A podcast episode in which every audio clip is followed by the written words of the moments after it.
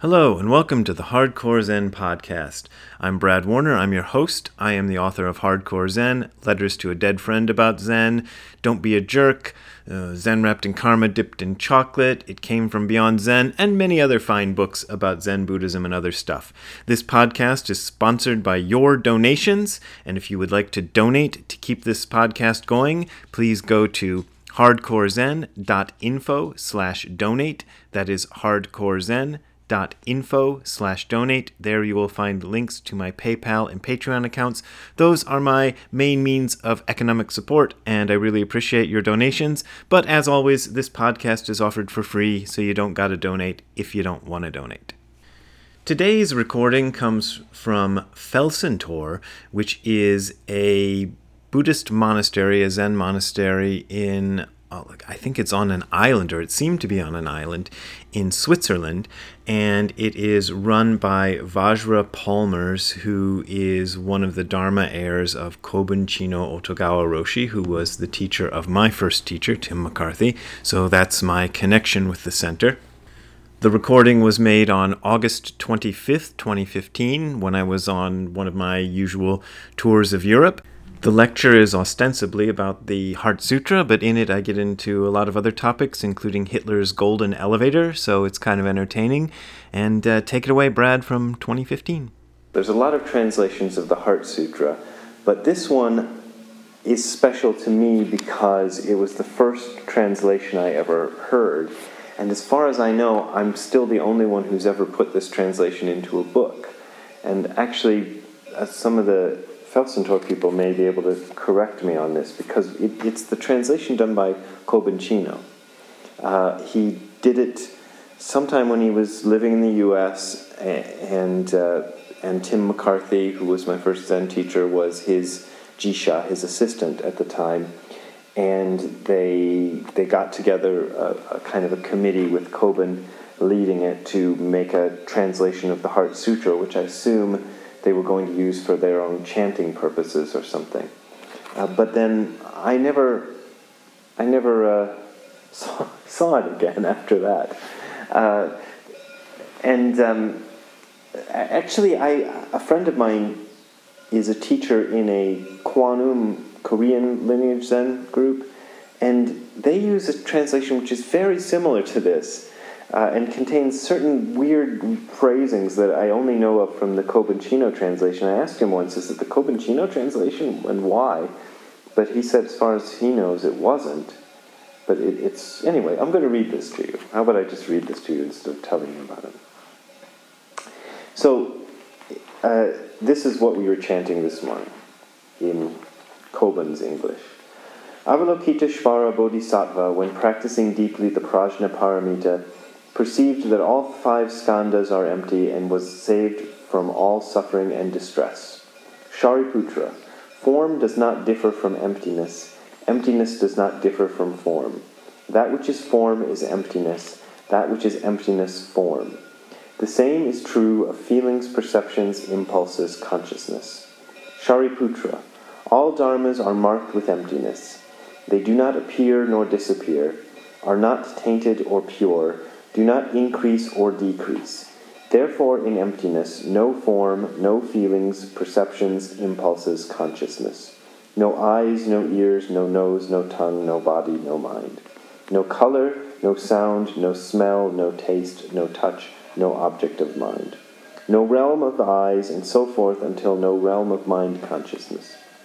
No ignorance, and also no extinction of it, and so forth, until no old age and death, and also no extinction of them.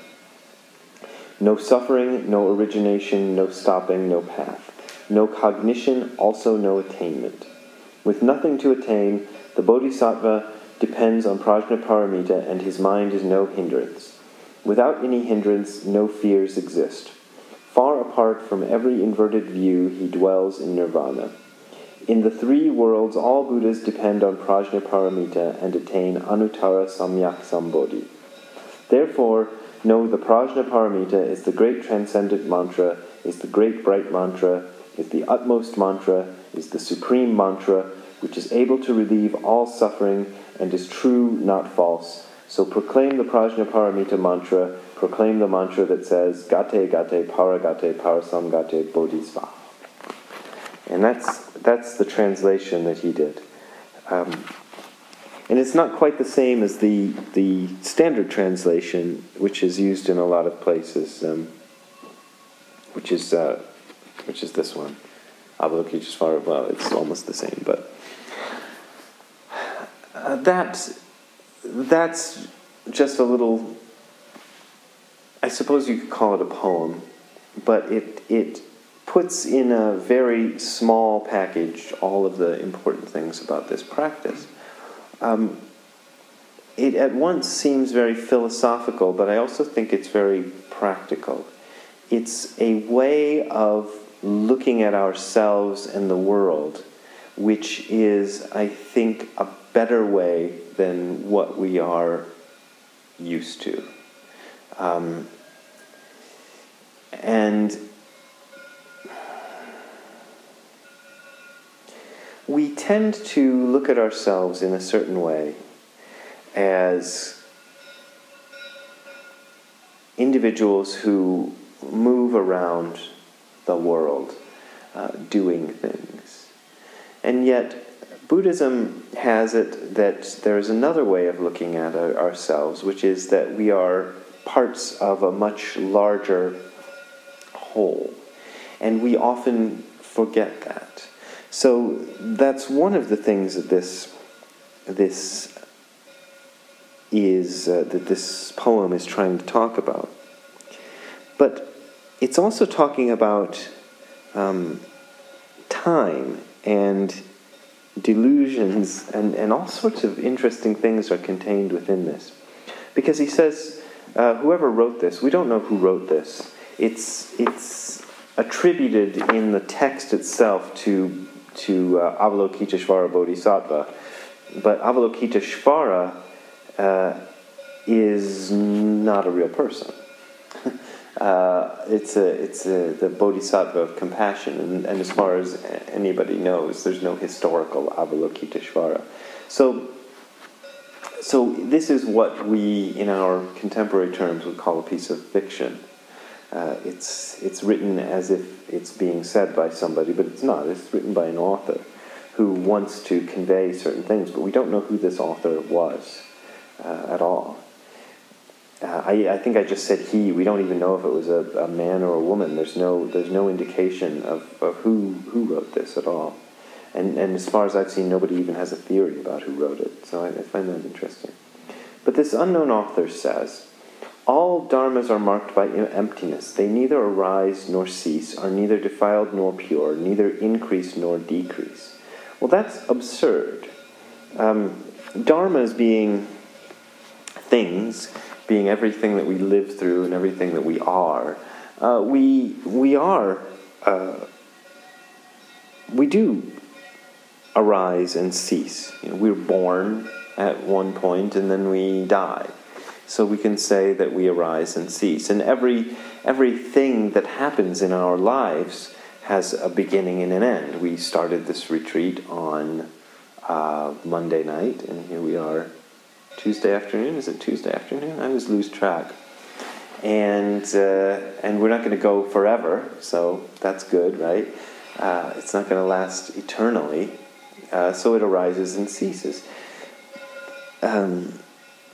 He says it's neither defiled nor pure. Well, there's a lot of things that are defiled and pure. I had this interesting experience just before coming here, and I started thinking, well, that's kind of weird.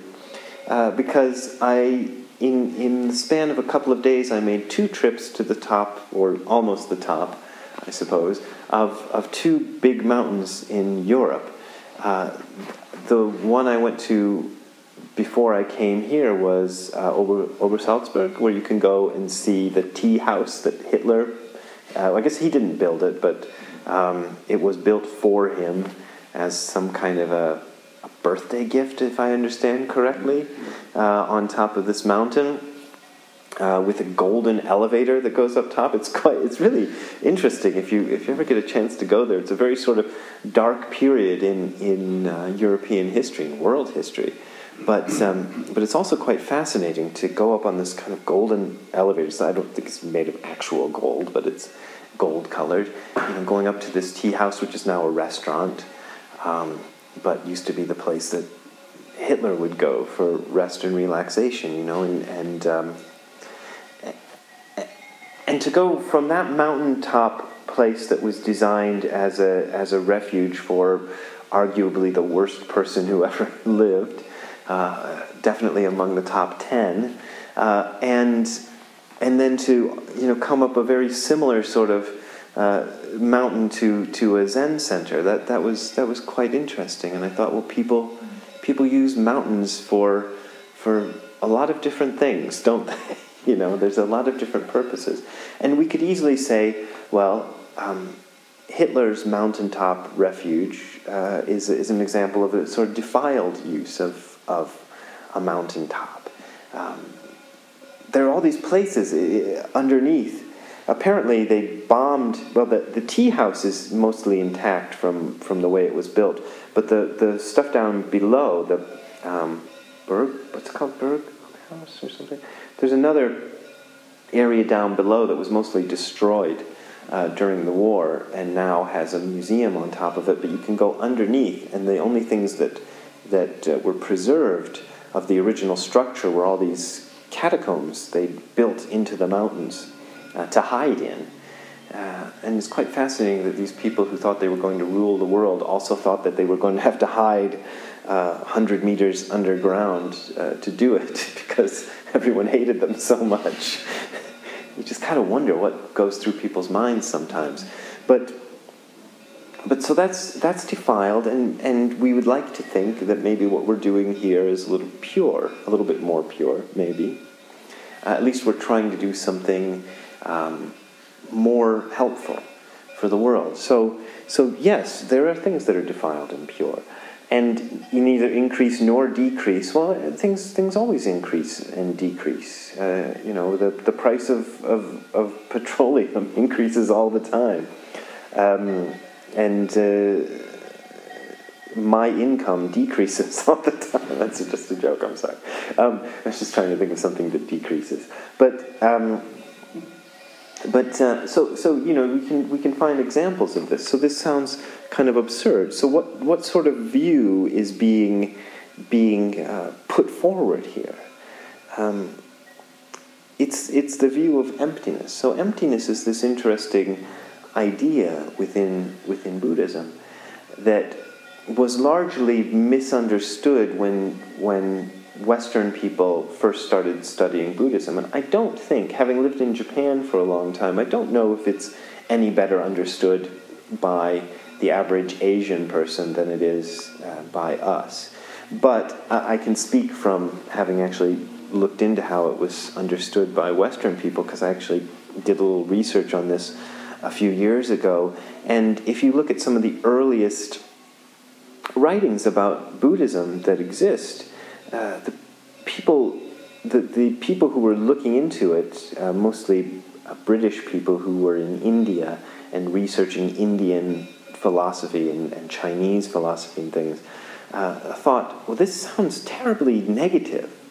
So the idea was put forth that Buddhism must be this very, very negative philosophy, that and it was kind of a mystery as to why there were so many people interested in this terribly negative philosophy about emptiness, about nothingness, about the void.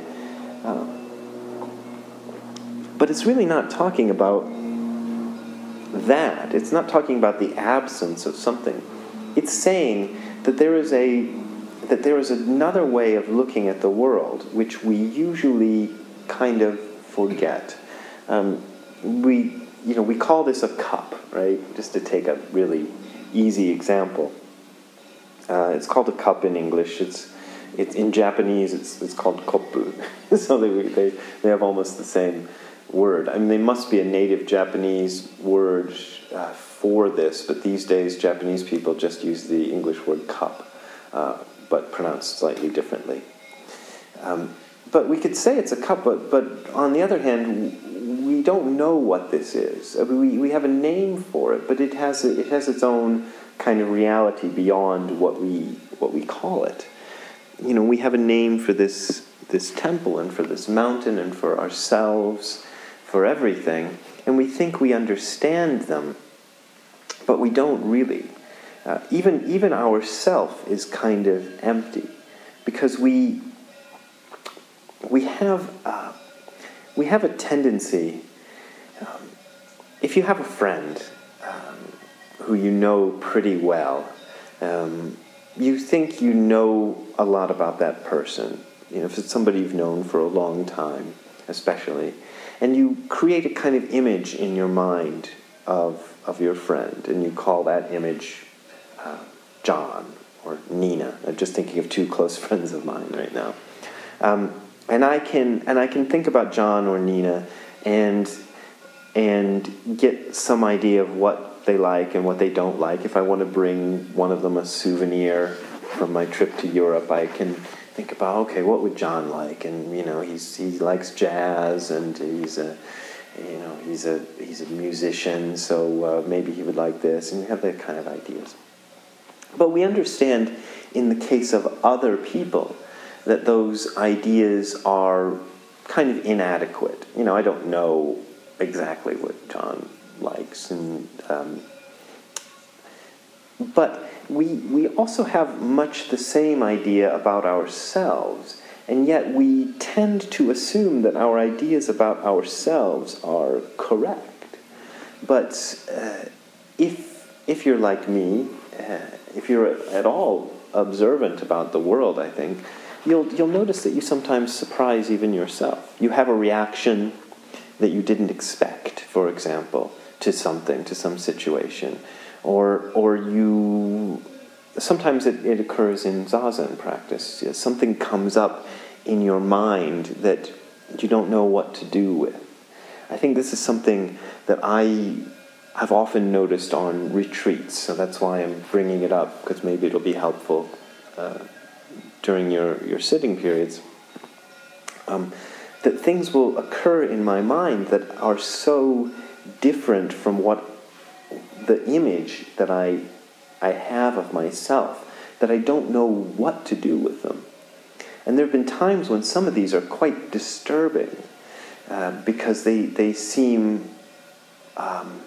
bad, to put it in Austin Powers quotation marks. I think the German one is like that. Right? So you'll start to wonder. I've started to wonder: am I a terrible person? Because this idea just came up in my mind when I got very, very quiet. And this idea comes up, and I don't like it. And I know it's me, because I'm not talking to anybody. You know, there's nobody out there chatting away with me. So there's only one source this idea could have come from. It's me. What do I do with that? But I think, in the ultimate sense, even ourselves are kind of empty.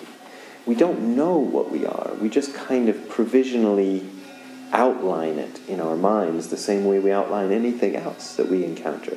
We have to have a way of understanding it, and so we do. But we very seldom question that understanding. And one of the things that this sutra and a lot of Buddhist sutras are doing is trying to say, maybe you don't know. And that can be very uncomfortable. When you don't know something, it feels dangerous, I think. We want to know who we are and what we do and what we like and what we don't like. We want to know what things are, because that's the way we feel like we can deal with them. If we don't know... If you don't know the path just before your eyes, if you don't know the step just before your... Oh, what is that phrase? There's a phrase in the Harmony of Difference and Equality, very famous Buddhist teaching that says something like, if you don't know the path just before you... No, if you don't know the way right before your eyes, how will you know the path as you walk? But we don't often know. And we like to know. We like to know where we're going. When I came here, I had very detailed instructions because I was very concerned that I would get lost coming from Munich to Felsentor, because I'd never been here before and I didn't know what to expect. I didn't know what anything looked like. So the best I could do was get very detailed instructions about what platform to wait for the train on and you know, what train was next, what the number was, and all of that. And I made it. But it would have felt very uncomfortable if I didn't know that, and if I just tried to do that without knowing it. We don't like to do that. And of course that works for things like going from one place to another, going to a place you haven't been before. You can get instructions. You can get Google Maps. You can get... The GPS on this thing doesn't work. What do you call it? Sat-Navi? Is that, I guess in most of Europe they call it. But it doesn't. It won't work on here unless I pay a lot of money, and I don't want to pay a lot of money, so I can't rely on that. So I'm kind of back to the primitive way. But if we don't have that way, we feel very lost. And I think we make the mistake of wanting that in an ultimate sense. We want to know kind of exactly... where we are, and we're always looking for a way to measure or judge it. You know, am I good, am I bad? Am I doing it right, am I doing it wrong? Am I making progress, or am I not making progress? We go through all these kind of thoughts when we're doing something, especially if you're doing something like Zen practice. One of the hardest parts of this particular style of Zen practice is that it doesn't offer much in terms of ways to measure yourself. You know, if you, I don't like to sound like I'm saying bad things about other forms of Zen, but I will anyway. But if you do that, my first teacher was a student of Kobun Chino ultimately, and studied and taught Soto-style Zen. But he had also practiced Rinzai-style Zen, and I remember having discussions with him about that. And in Rinzai-style Zen, as probably some of you, maybe all of you know, but I'll just say it anyway, you have the koan system. It's depending on the teacher. Some teachers follow it very strictly, and some teachers are very sort of more artistic about it, but the sort of strict version of it has levels, so that you usually get the koan mu first. You know, does a dog have Buddha nature? Mu, which means no or nothing. And then you're supposed to solve that one, and then if you solve that one, you get another one. Sometimes it's Hakujo's fox, I think. I don't know if that's usually number 2, but it's the koan about the fox who has 500 lives as a Buddhist monk. I don't know. Maybe I'll talk about that later. But and then you move on to that one, and you move on to that one. So you feel like you're having progress. And I remember asking Tim about that, and he said, this is my first Zen teacher, he said something like, well, yeah, you when you're doing that style of practice, you can have a feeling, this kind of safe feeling like you are progressing, but it's a bit false ultimately. And I think good teachers within the Rinzai sect also know this and practice with it that way, that your feeling of you've moved from one to the next is actually kind of a trick. You haven't really moved from anything to anything. You're just kind of noticing what's here a little bit more clearly. And if you take that and line up your history of life as a series of moments, you know, it's a series of usually sort of peak or important moments in your life, you can say, well, this was a little better than that, and this is a little better than that. But at any given moment, you are as enlightened as you are in that moment. So So there's no point. There's no ultimate point you're going for. I just recently was answering some of the emails that I get on a regular basis from people who read my books and blogs and things. And somebody was talking about going to some sort of a Buddhist retreat where they kept talking about the ultimate goal, the ultimate goal. And I always feel like the ultimate goal is a bit of a trick. You know, there's no ultimate goal. You're just here in the place that you are. And what we're actually trying to do with the practice that we're doing here is to find what that is. But you can never pin it down because it's emptiness. You know, you can't say exactly what it is, because by the time you've said what it is, it's already changed into something else. So you're constantly kind of flowing through this life, looking at it, and that's what we're trying to do in this practice. The Heart Sutra goes on. I know I'm deviating all over the place, and I'm sorry this doesn't have a great thematic movement to it, but that's emptiness for you.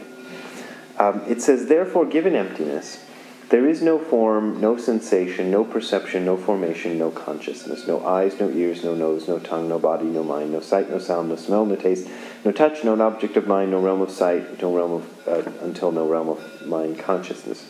And this is going through first the 5 skandhas. You know, you probably know this, but in Buddhism, there's an idea that there isn't a self or a soul, that each of us is composed of 5 skandhas, and skandhas is like a heap. So it's form, feeling, perceptions, impulses, consciousness. That's the way I learned it.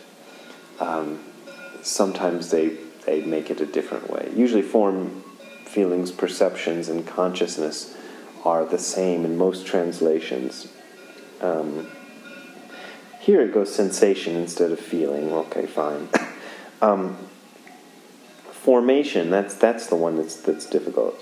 Form, feeling, perception, impulses. So the version I learned was impulses, and this one has formation, but it just means action in a sense. So what we are is a form. You know, our physical form is one way to look at it. Feelings or sensations that we have, perceptions that we have, impulses, which means actions and the impulses or formations that form those actions, and consciousness. And this I find interesting because the usual sort of religious idea of what we are puts consciousness as the main thing. And the sort of physicalist, I suppose, or scientific or materialist point of view puts form as the most important thing. And these points of views are always at odds with each other. It always seems to be that it has to be one or the other. It can't be either we are a consciousness, you know, this sort of, you know, the religious schemes that I'm aware of have this idea that somewhere in ourselves or somewhere in our bodies or somewhere is this consciousness that exists apart from the material and animates it. You know, and there's a lot of stuff about this. I haven't finished this book, and I've had it for a long time, but there's a book by this woman named Mary Roach, and it's called Stiff. And stiff is a kind of slang for a dead person. And it's all about different people's... During the 1700s and 1800s, when the science was on the rise, there was a lot of interest in trying to scientifically analyze the soul, because science kind of came to its fruition in countries that were mostly dominated by the Christian worldview. So they had this idea that if there is a soul, we should be able to scientifically discover it. And there were all kinds of all kinds of schemes to try to find where the soul was and what it did and all this stuff. And this book is an interesting examination of all of that, including a kind of a famous experiment that I'd heard about before I read the book, in which they were trying to weigh people at the moment of death and see if their weight changed after they died, to determine if the soul had weight. And it turns out it's very difficult to do that, because the book goes into detail about how they did this, because usually people who are in their dying moments don't really want to be on a scale with somebody looking at trying to guess their weight. So it was very hard to find people to volunteer, and they had to actually find these people who were in kind of semi-vegetative state anyway. There was a particular disease. They went to a hospital that was specialized in treating a particular disease. I've forgotten what it was.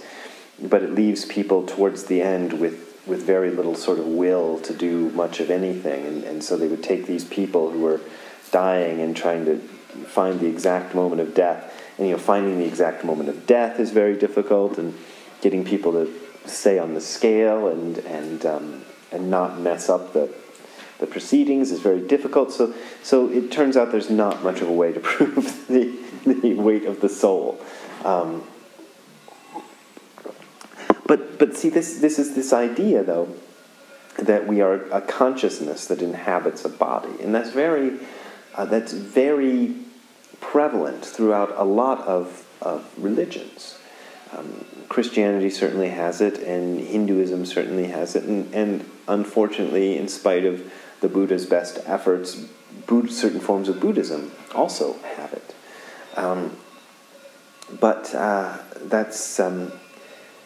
Because it's inadequate, Buddha rejected that idea.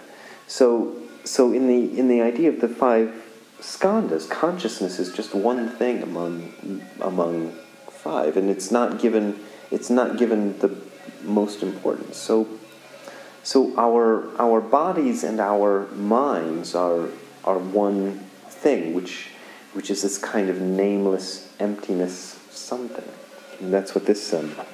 This is pointing to.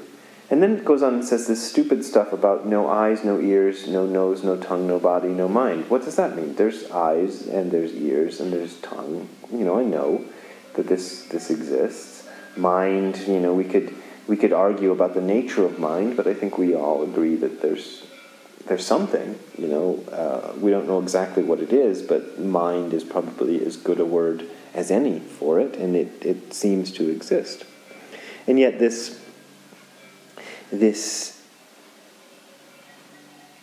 sutra is saying it doesn't. That was interesting. Maybe that was a ghost. Again, it's also emptiness. So eyes, ears, nose, tongue, body, mind. These are also emptiness. These are manifestations of emptiness, and we don't know what they are. We have eyes, but they're not really eyes. They're just whatever they are, and we call them eyes. And then it goes through the objects of these things. So no sight, no sound, no smell, no taste, no touch, no object of mind. So that's just the objects of the senses. And then no realm of sight. So it's denying everything. And what I find particularly interesting about this section, it then goes, well, let's go to the rest of it. There is neither ignorance nor extinction of ignorance, neither old age and death nor extinction of old age and death, no suffering, no cause, no cessation, no path, no knowledge, and no attainment. This I like. It took me a while to understand what this sutra is doing, and it's kind of much more radical than I thought, because it's denying the basic cornerstones of Buddhist philosophy in something that purports to be Buddhism. So, in a way, it's like if you found a secret passage in the Bible that said, no crucifixion, no resurrection, no Savior. You know, you wouldn't find that in the Bible, because the whole thing is based on there being crucifixion, resurrection, and salvation, right? So what this is doing is it's saying this is the ignorance and extinction of ignorance is actually more pointedly suffering, cause, cessation, and path. Those are the four noble truths. Those are the first things that Buddha said, historical Buddha, when he became, enlightened, as people like to call it, is supposed to have given this speech usually called the first turning of the Dharma wheel, and he gave it to these five guys who were hanging around with him when he was a wandering monk. Do you know the story? The story briefly is that he was hanging around with these five guys who were all wandering monks, and then he left them because he thought they were being too severe with themselves. Particularly, they weren't eating at all. And he accepted some food from some girl who was taking it to offer to one of the gods, and she said, "You look like you're starving. Maybe you can use this more than the statue." And he said, "Yeah, I sure can," and ate it. And that made a break with these monks because they thought, "Well, this guy's a big phony. We don't want to hang around with this guy anymore. He's rejected the whole thing we're working on." So he went off and meditated by himself, and he thought he felt like he had a profound experience. So he thought, who's going to understand this experience? And thought, well, maybe those five guys I was hanging around with might understand this. And so he gives a speech to them, and the first thing he talks about is the Four Noble Truths. There's suffering, origination of suffering, no cause, no cessation, no suffering, no cause. So there's a suffering, there's a cause of suffering, there's a way to cease suffering, and there's a path to cease the ceasing of suffering. Yet here we are in the Heart Sutra, written probably around 200 to 500 years after Buddha had died, which says no.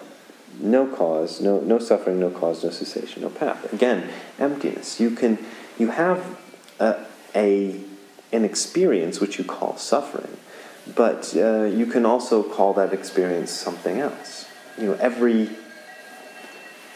came across this interesting phrase, and I forget where it was. It was some Western philosopher who said something about every good is some kind of evil, and this really. I only came across this recently, and it struck me because I thought, well, yeah, that's true. We do those meal verses every day when we do retreats. And one of the reasons we do them is to remind ourselves that eating is actually, we're kind of doing violence to the world. We're eating vegetarian up here, vegan, I guess. I haven't seen anything, any eggs or cheese in anything yet. And that's a way of reducing the violence that we commit in getting things for us to eat. But it doesn't eliminate it, because the plants are suffering, and in order to grow plants, you have to do kind of violence to the earth and the creatures who are already living there when you decide to plow it up and plant something. There's insecticides. I remember... Green Gulch Farm, which is run by the San Francisco Zen Center. Apparently they had a huge debate, and maybe I know some of the there's gardens here, so maybe this has come up at Felsentor as well, that whether to use blood-based fertilizer. Apparently I didn't know this, but apparently the best kind of fertilizer is obtained largely from slaughterhouses and is the blood and other bits of slaughtered animals. And they had a big debate over whether they should use this, and they finally decided to use it. They decided that it was the best thing to use. But it just kind of goes to show that there's no way to escape this. So we say this, we do this...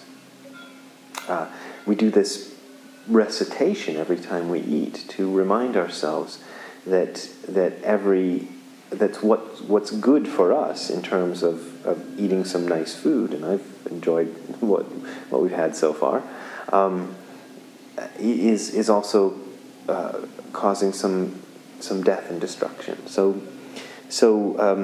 no matter what it is, it has an opposite realm. And so even the Four Noble Truths, they aren't the Four Noble Truths. The suffering may not be suffering. The cause may not be the cause. The cessation might not cease anything. And the path might be totally bullshit, for all we know. We just follow it. But to me, the thing about things like the Heart Sutra and that is I don't like philosophy when it's just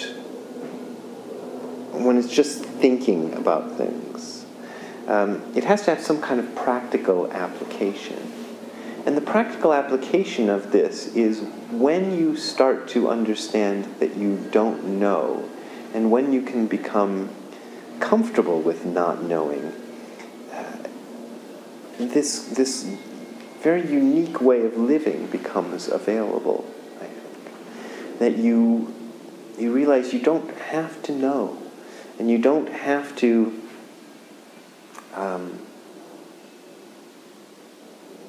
you can kind of rest in a place of unknowing.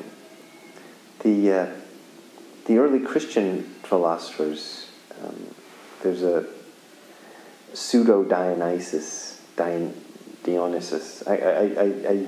mentioned Pseudo-Dionysius in a talk in Munich, and I found out that in German it's pronounced differently, and I was confusing everybody, but I've forgotten how it's pronounced. But there was a Christian philosopher, who wrote under the name Dionysius, but he was not Dionysius, so historians call him Pseudo-Dionysius. But he wrote a book called The Cloud of Unknowing. And Saint John of the Cross also wrote some things very similar about rising up through unknowing to Christ in their way of writing it. But when you read some of this early Christian, mystical Christian philosophy, you realize that Christ isn't exactly what they mean when they say Christ isn't quite what they mean when, the guys on television talk about Christ. It's something much more mystical than that. It's something much bigger than that. But the idea was there before Western people even had any contact at all with Buddhism. In fact, some of this even predates certain forms of Buddhism, specifically Zen. A lot of this early Christian stuff sounds like Zen Buddhism, but it predates Zen. But it has the same idea that you give up knowing. And in giving up knowing, you actually experience something much, much greater than that. I'm trying to decide how... 17:30. What? No. Lecture's supposed to go till 5? I always have trouble with the time when it's expressed this way. Okay.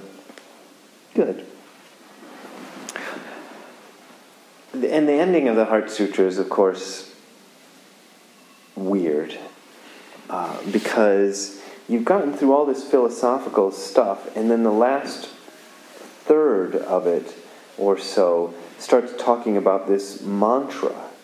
Therefore, know the Prajnaparamita is the great miraculous mantra, the great bright mantra, the supreme mantra, the incomparable mantra which removes all suffering, and we proclaim the mantra that says gate, gate, para, gate, parasam, gate, bodhisvaha, which basically means gone, gone, gone all the way to the other shore, hooray. That svaha is something nobody's ever adequately translated, but it seems to be a kind of an expression of yay. And I remember Tim telling me a story that somebody asked Kobun, what is this stuff at the end about the mantra? And he said, that's just Indian. That's just Indian stuff. Because in the sort of established scheme of how to write a sutra, every sutra had to end with a mantra.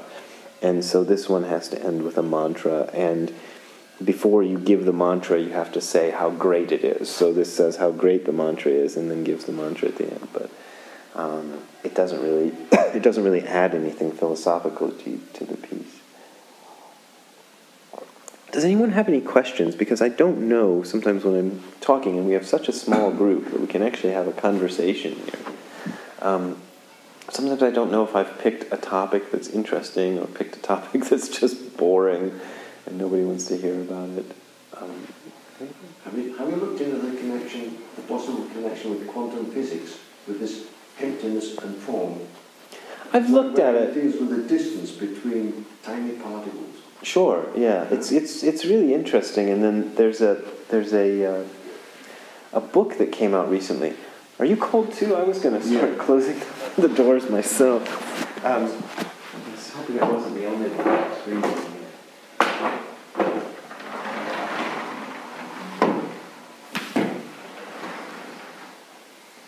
All these doors are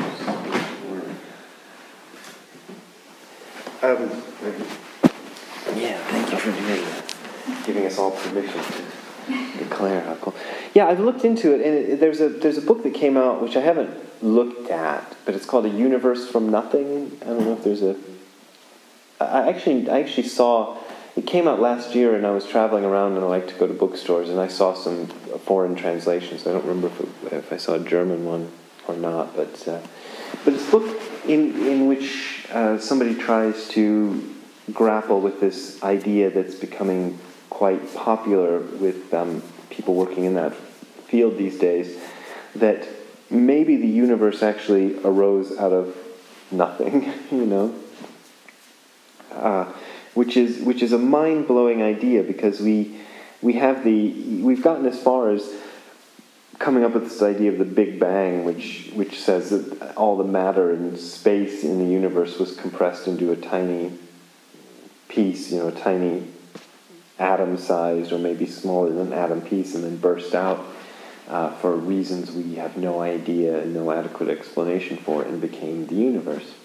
But now the idea is starting to come up that maybe it wasn't even like that. Maybe just the fact of there being nothing gives rise to things existing, and it's all very weird, but I find that stuff really fascinating, and now that I have a Netflix account, I often go and watch the latest science documentaries, and they're all kind of very dumbed down versions of these scientific things. But I'll watch I'll watch 3 of them in a row sometimes, just to wow, that's really incredible. And some of the theories that are being brought out are really amazing, and I think.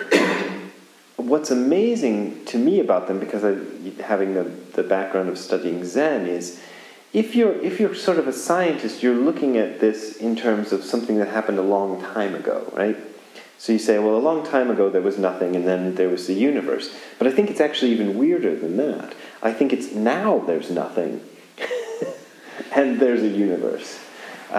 Because that would be kind of my take on the Buddhist philosophical way of looking at things, that if you're going to say everything arose from nothing, then you might as well say everything arose now out of nothing, as to say it arose out of nothing 4.5 billion years ago, because time, in the Buddhist sense, and often the way physicists talk about it these days, is sort of a dimension of things, but it's just one way of looking at it. And another way of looking at it says there is no time, and everything happens simultaneously. So it's quite intriguing. Yeah, but you could kind of go on and on. You could kind of spin this out forever, and I'm perfectly happy to do that, but I realize ultimately there isn't an answer. I mean, there may be. I think science is interesting because we're getting closer and closer to explaining reality, and the first few breakthroughs that science made must have been, to the people at the time, just we take them for granted, but they must have been just incredibly weird. You know, we know people were burned at the stake and things like that, or killed or banished for saying this: the Earth orbits the sun. You know, now we just take it for granted that the Earth orbits the sun. But there was a time when that was not known, and that you could manipulate the forces of electricity to such a degree that you could just flip a switch and have lights. You know, we do that so routinely now that we forget how amazing that is. You know, it's really incredible that you can do these things we do, and the things that cell phones and laptop computers and things like that do are just really amazing, because people have worked on the problem of what is this reality we're living in, and have come up with adequate theories that work.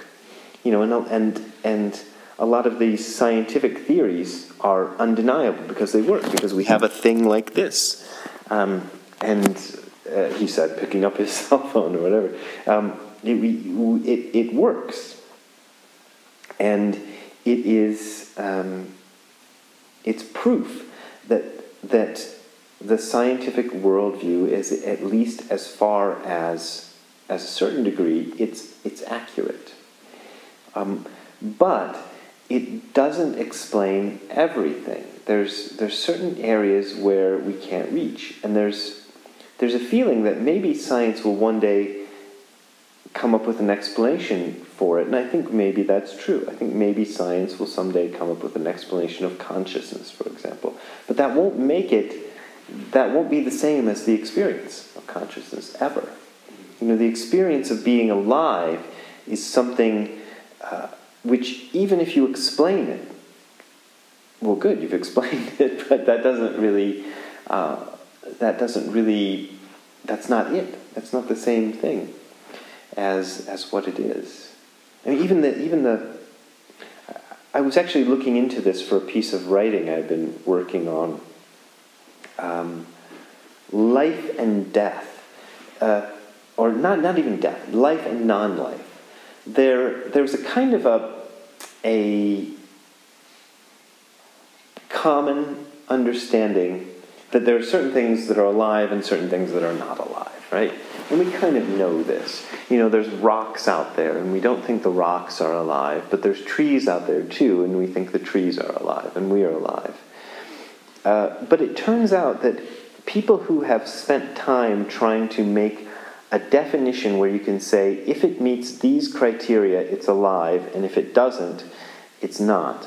Nobody's ever come up with an adequate set of criteria that are absolute, where you can say, if it meets these criteria, it's alive, but if it doesn't, it's not alive. There's always some sort of exception, and there's always some sort of a gray area.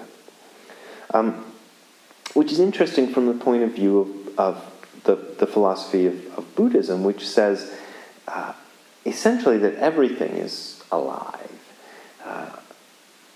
Dogen says this a lot. This one piece I was working on goes into the idea of mountains walking, and the idea that the earth is alive in a sense, and he doesn't really mean it metaphorically. He's saying that even these things which we think of as being non-sentient matter are actually living things. So yeah, there's a whole area that's quite fascinating.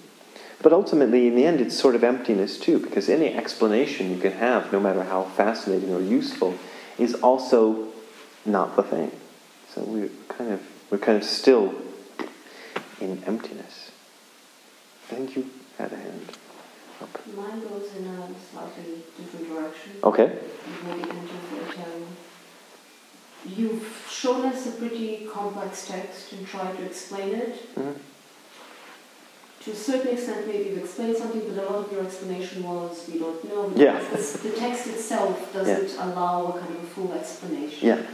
So it's already confusing and puzzling and so on. My question is, why do we have to recite it? And particularly, why do we have to recite it in Japanese? And particularly in Japanese that nobody speaks. What's the logic of all this? How does this contribute to our practice?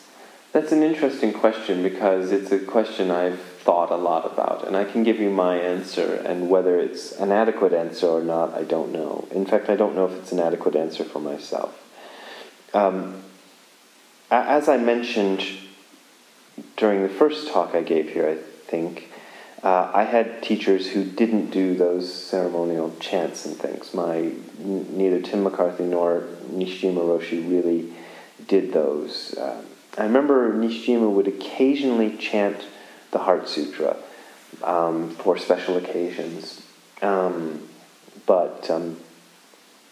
he did like the robe verse, that verse that we do, the Daizai Geta Fuku Muso Fukudene, which is great robe of liberation, filled beyond form and emptiness, wearing the Tathagata's teaching, saving all beings. I think the German version that we recited in the morning is that not me recited in the morning was quite similar. So he would do those two, but he didn't do the rest because he thought they were unnecessary.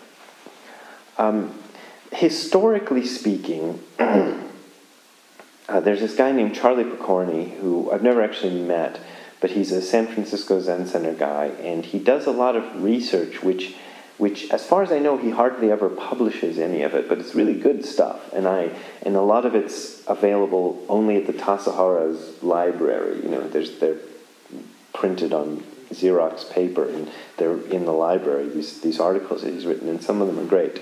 And one of them that I found, he researched, just historically speaking, why we do those chants. And historically speaking, it's because the earliest Buddhists believed in the oral tradition more than the written tradition, even though there was a written language at the time. But they were distrustful of it. I kind of get the impression they were distrustful of it the way people today might be distrustful of computers. You know, they thought it was an inadequate way to learn, and that the older way of memorizing things was somehow better. So the way they would memorize the Buddha's teachings was those who had heard him speaking would get together and compare their memories and come up with a version of what they'd heard that they could agree on, and then chant that. So they would regularly get together and in groups chant the words that they heard from the Buddha. And so what we do in the morning as a recitation is kind of in memory or in commemoration, as far as the history goes, of that. You know, of that practice that they used to do that nobody does anymore, not for that purpose. If you're doing it in a language you understand, it's easier to explain the benefits of it, because there's a book, which another one of these books that I've bought and haven't read, but I've read pieces of, and it's Alain de Botton or de Botton. I'm not sure how to pronounce it. It's a French guy. I don't know if he wrote it in English, but if the version I have is just translated from French. But the book is called something like Religion for Atheists, something like that. And he talks about how religions do a lot of things right that atheists, who he considers himself to be one of, could learn from. And one of the things he particularly singles out is this idea of recitation.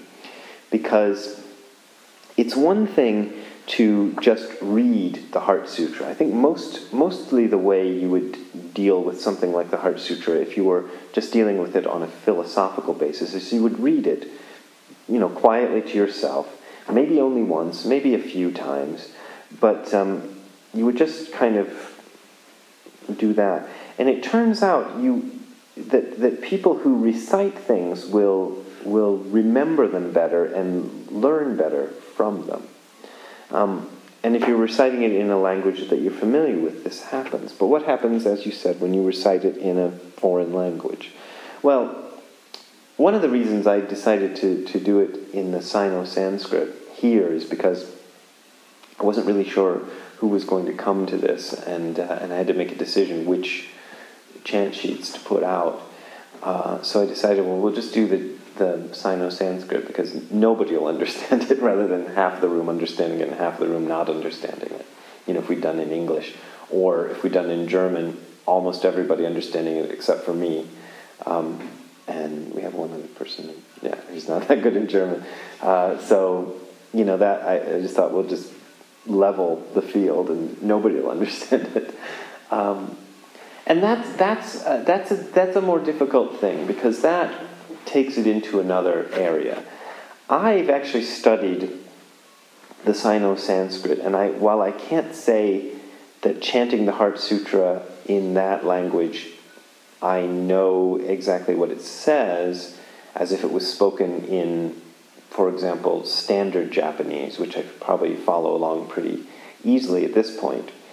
But I know where we are in the chant. You know, so I feel like I have a little bit of this advantage that a lot of other people don't. So at least I know that this part is saying, Musho Toko is, that's actually the cue where you stand up and go do the incense offering. And it's, how do we translate here? Musho Toko. The mind is without hindrance, and thus the mind is without hindrance, is Musho Toko. In Sino-Sanskrit, and that's when, if you stand up at that point, you will be able to do the bow when the word Prajnaparamita comes up. Anyway, sorry for that digression. I feel that part of what we're doing when I went to Tassajara for the first time and had to participate in the group chanting, because I'd signed up for it as a student, and one of the things, you actually sign a paper saying that you will participate in the group chanting. I mean, that's not all it says, but it says all these things you agree to, and one of them is participating in the group chanting, which I found interesting. So I'd agreed to do this, and so I was going to do it. And they do it sometimes in the Sino-Sanskrit. They do it. They alternate days. They do it in English one day and Sino-Sanskrit the next day, and that's how they handle that problem. So I remember during one of the days when it was doing in Sino-Sanskrit, in the so-called Japanese version, I thought, I see. It's like community building. It's like the image that came up for me was, it's like everybody going out together to get ice cream. I don't know why I thought of it that way, but, you know, just like something that you do together to feel like you're more of a community. You know, you go out and get ice cream together is the image I came up with. So it's a way to kind of feel the community interacting by all doing this thing together. And I think there's a value to that. I'm going to see if we can have the English ones printed up for maybe tomorrow, or maybe it'll take longer than that, and we'll have to do it for another day. But and so that we can chant it in English, and then we'll know what we're saying. We'll all know what we're saying. I feel that is important, though, too. Because what we are doing isn't just an individual practice. It's kind of like what I said at my first introductory talk, is that what we're doing is we're kind of working on ourselves. You know, we are sitting here, and we're kind of in a way locked into our own space. When we're sitting, we're not really interacting with anybody, except in terms of the bell rings and we all get up together and we all agree to sit together and sit still together and not bother each other, because we've all decided we want to do this, I hope, and there's a kind of strength. I was telling somebody in Dokusan this morning or this afternoon, I don't remember which Dokusan mentioned this in, but I know this guy, this Finnish guy, who actually did a retreat by himself. I don't remember. I think it was 20 days, but I don't remember if that's right. But he set himself up a schedule, and he stuck to it. And I've never heard of anybody doing that. I've never tried doing that myself. It sounds crazy to me, you know. It seems like you need a group in order to do this sort of a practice where you're going to go for several days and just dedicate yourself to it. It's really hard to do that on your own. So you get together with a bunch of people and we all do it together, and it's easier. We're supporting each other. Although we aren't really talking to each other, we're supporting each other in this crazy thing we've all decided to do. So coming together and chanting, I feel like it helps. To me, it sort of helps overcome some of the fact that we're not talking. So we do allow a certain amount of we do dokusan, and that's talking, and we have this moment when we come together and we chant something together, and it's not quite as intimate as having a conversation and getting to know each other, but it is a way of kind of making everybody feel like they're doing something together. You know, and I know a lot of people will also kind of add this more mystical element to it, where they say, well, you gain merit somehow, or you increase some sort of ethereal feeling of oneness throughout the world by chanting. I don't know, you know. I don't...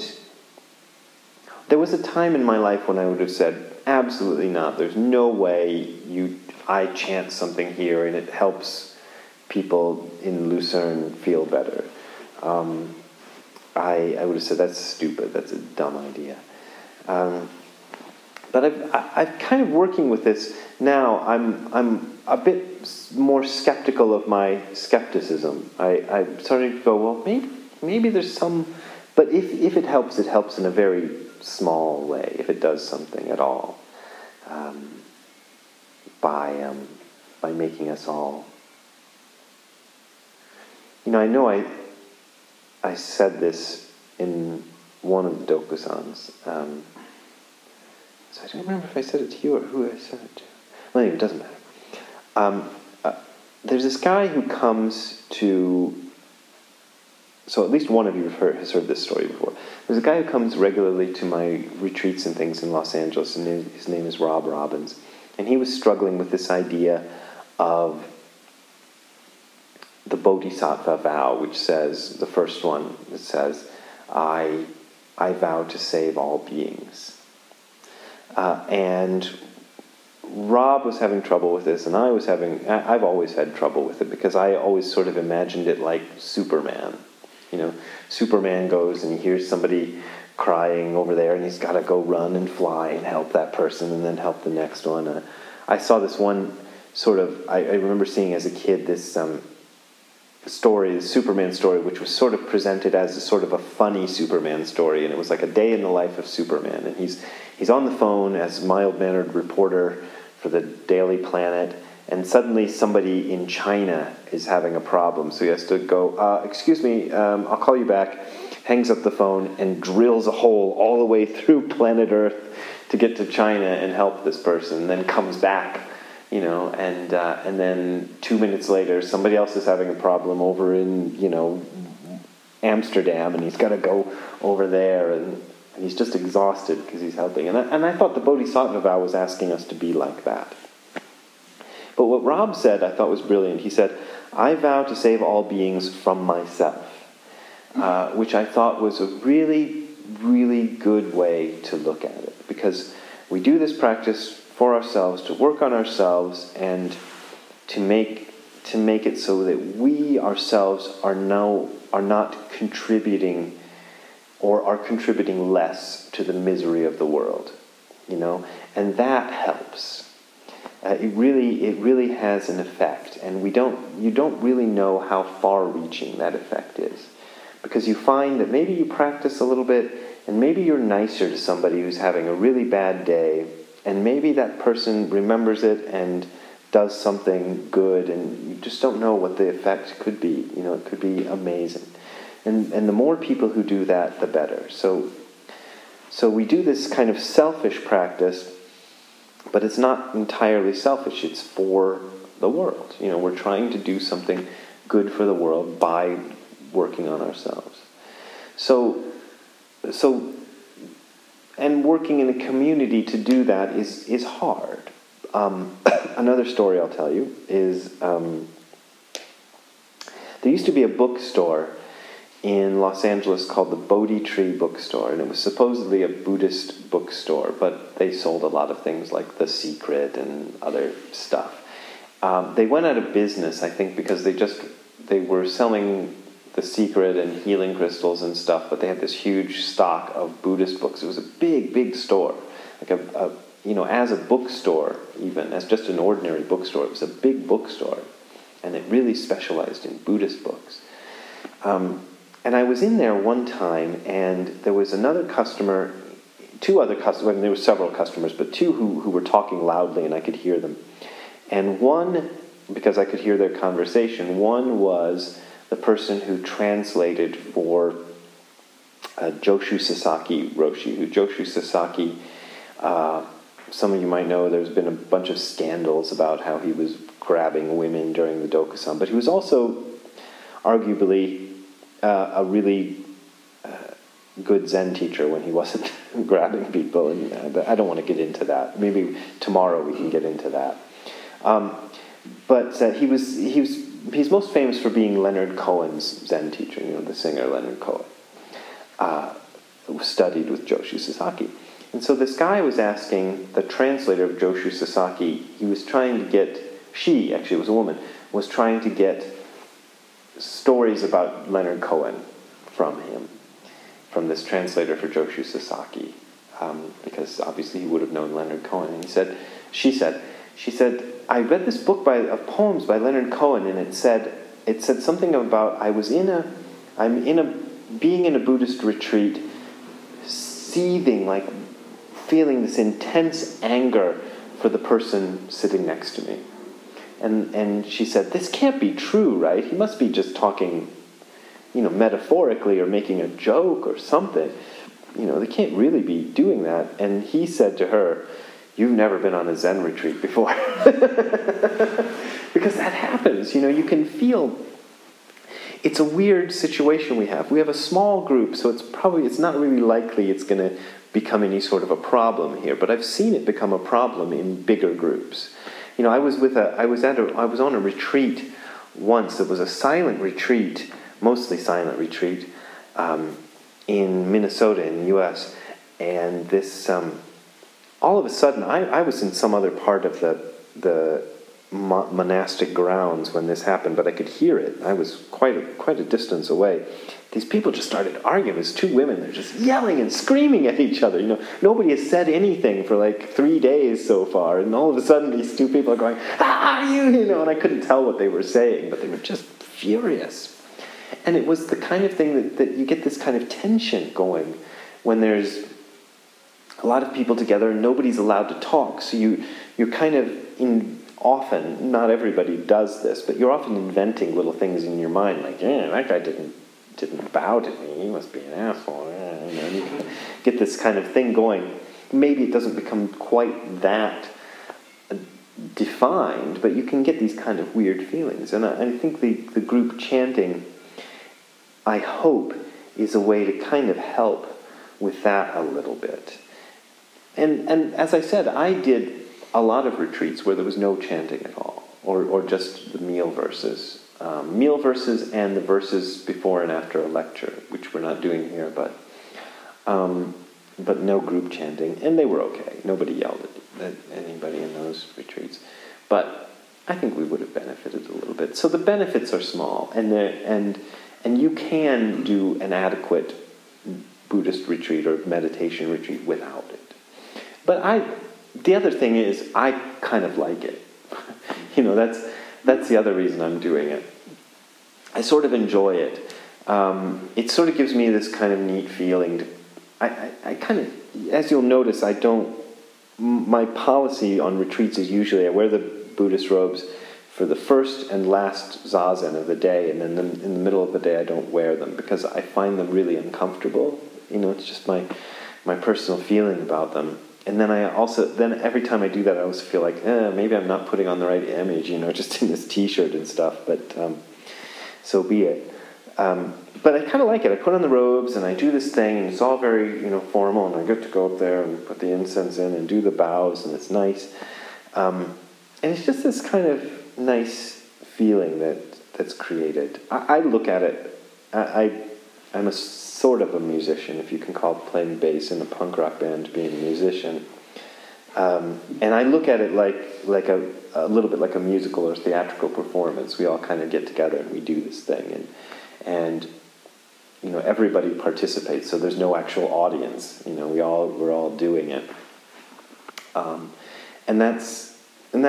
just like the aspect of that. So I don't know if that's an adequate answer, but it's a long one. So at least I can say that. Anything? I don't mind if we go past 5 o'clock. If we still have more questions, it's 10 till 5 now. Yeah. I feel like the whole sutra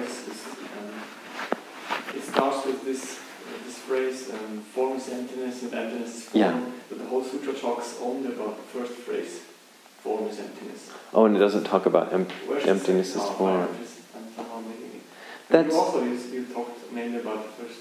Right. Yeah, I think that's true. And Dogen has a chapter of Shobo Genzo where he writes about the Heart Sutra, and he says form is emptiness, emptiness is form, and then he also says form is form and emptiness is emptiness. So there's even two other aspects of it that are not talked about.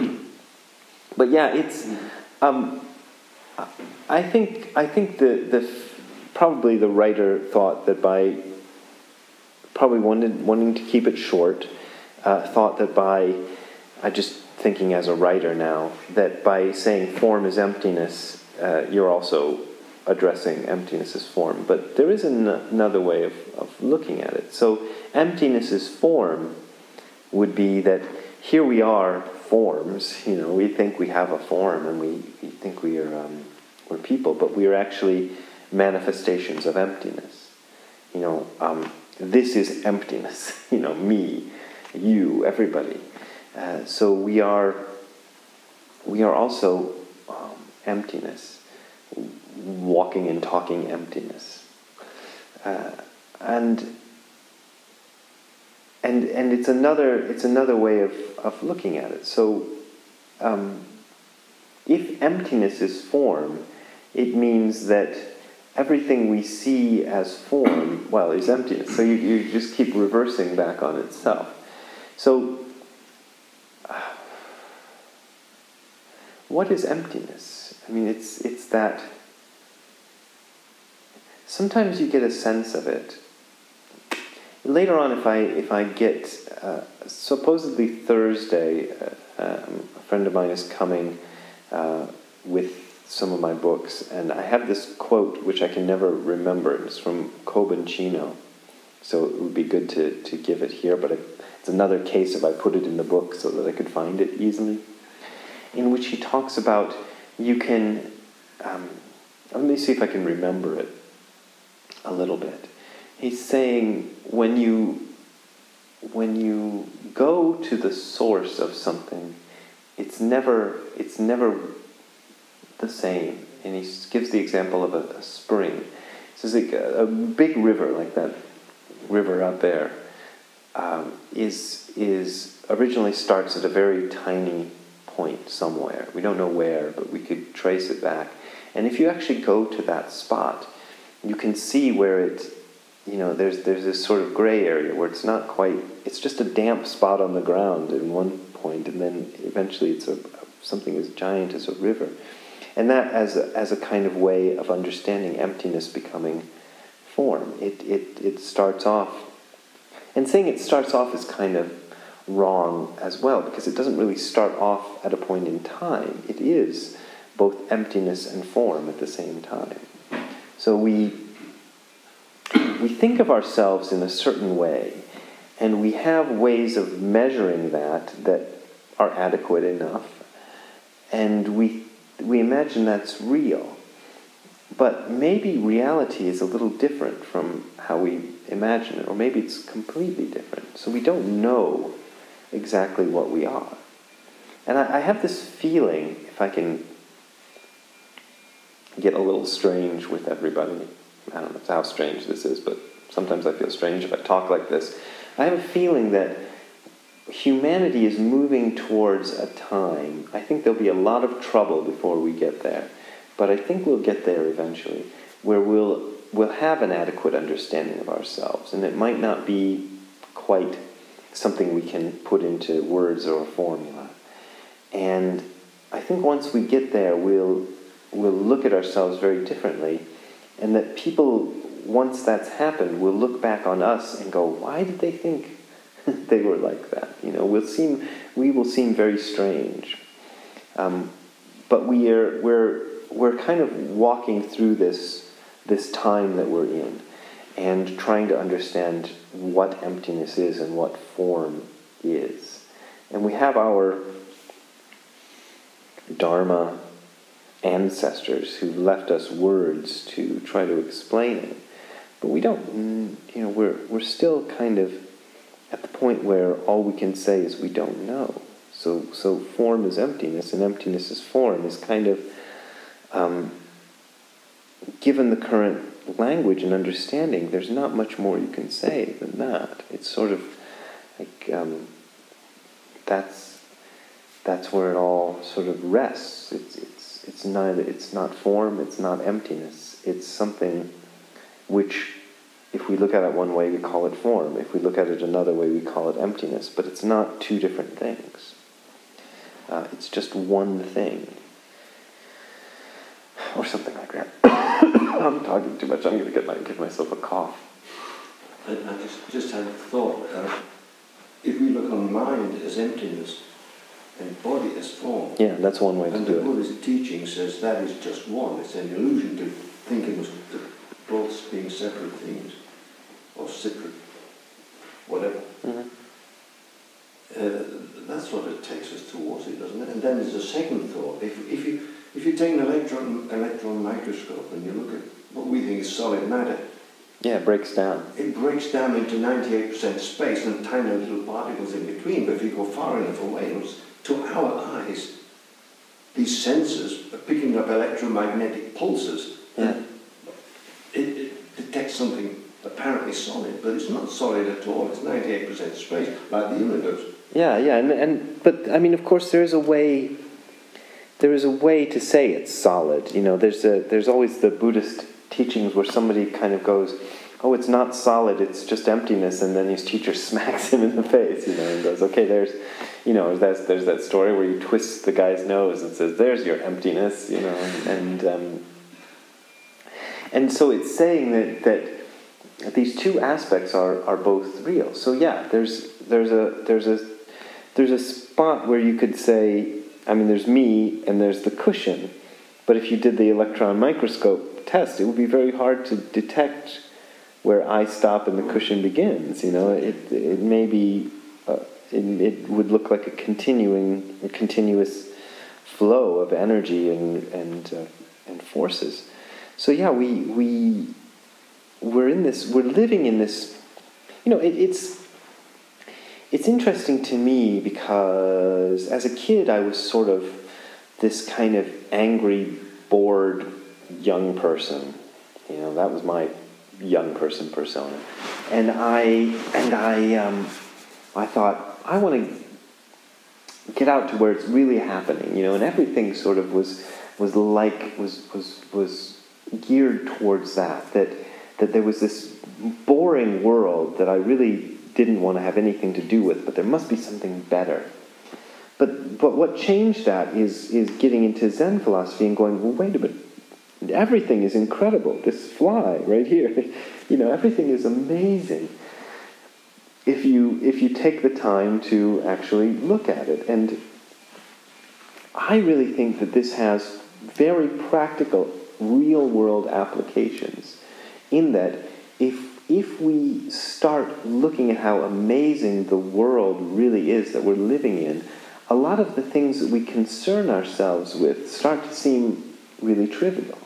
You know, you don't really want to start a war or things like that when you're just amazed by the fact that you're living at all. You know, these causes that people fight and die for and create so much misery around, just melt away, you know, and you go, wow, it's just amazing that I'm living at all, you know. We still have problems with each other, and we still have difficulties dealing with each other, and we still have to figure out how to compromise, and, you know, this sort of thing. That all is real. But once we understand that we're all kind of the same, that we just, you know, none of us really knows the answer, and none of our religions are really right, and none of our governments are perfect, and we're just kind of plugging along. And once we get to that point, I think we'll be able to build a society that's beyond anything we can even imagine. You know, I'm one of these geeks who likes going on YouTube and finding weirdos talking about aliens. It's something that I've stumbled upon within the last year or two. I started, you know, accidentally looking at these things and these crazy people talking about aliens, and a lot of their ideas have to do with positing the idea that there are super races out there in space that are 1,000,000 years beyond us in terms of technology and whatever. And there's no way to say that's wrong. You know, it's perfectly plausible that those kind of civilizations exist, you know, on some other planet. There's, you know, I can't deny it. I kind of, almost everybody who talks about that sort of thing also turns out to be a complete nutcase when you examine them a little bit further, and that's always disappointing. But I like to think that, okay, well, maybe they exist, I don't know. But it's entirely possible that if we can hold it together, if we can keep our shit together and not kill each other or destroy the world we live in, we could be those, you know, those people. That's real, you know. That's undeniably real, I think. That if we can manage to hold it together and keep going in a good course, we could actually create a civilization that's beyond, you know, what we can imagine. We could do amazing things. We could preserve, you know, everything. We could have this fully balanced life, and I want that to happen. And I think this is me getting a little weird again. I think, you know, there's only 9 of us, right, in this room. No, wait, no, 10 of us in this room, right? And it seems like nothing, you know. There's so few people, you know. And there's other people working on the same problem in different ways. And it doesn't have to be within Zen Buddhism. That's just one way of doing it. There's a handful of people in this world who are really doing it. And I know it sounds like a wacky New Age stuff, and I hate those people too, who kind of get into that stuff. I think just lit up. Anyway, but there is a sense that we could really get there, and I'd like us to get there. And so, I feel like if we keep working in these small groups, that's how it always starts. You know, there's a few people. There were a handful of people in the Middle Ages who said, you know, maybe it's true that Earth does orbit the sun, you know, and they were the tiny minority, and everybody's going, you are stupid, and, you know, and killing them, and banishing them, and just ignoring them, or whatever, but eventually it starts to grow, and then you get, you know, everybody kind of accepts it. So maybe, I'd like to think that eventually this kind of worldview that we can actually work together will become accepted by more than just 10 people in a room in Switzerland, and, you know, maybe we can have something. All right, there you go. That's what I said to the people in Switzerland in 2015. I hope you enjoyed it. If you want to support this podcast, go to hardcorezen.info/donate. That is hardcorezen.info/donate. There you will find links to my PayPal and Patreon accounts. Those are my main and usually only ways of getting money, and I really appreciate your support. But as always, this podcast is offered for free, so you don't gotta pay if you don't want to pay. We will see you next time. Have a good time all the time. Bye.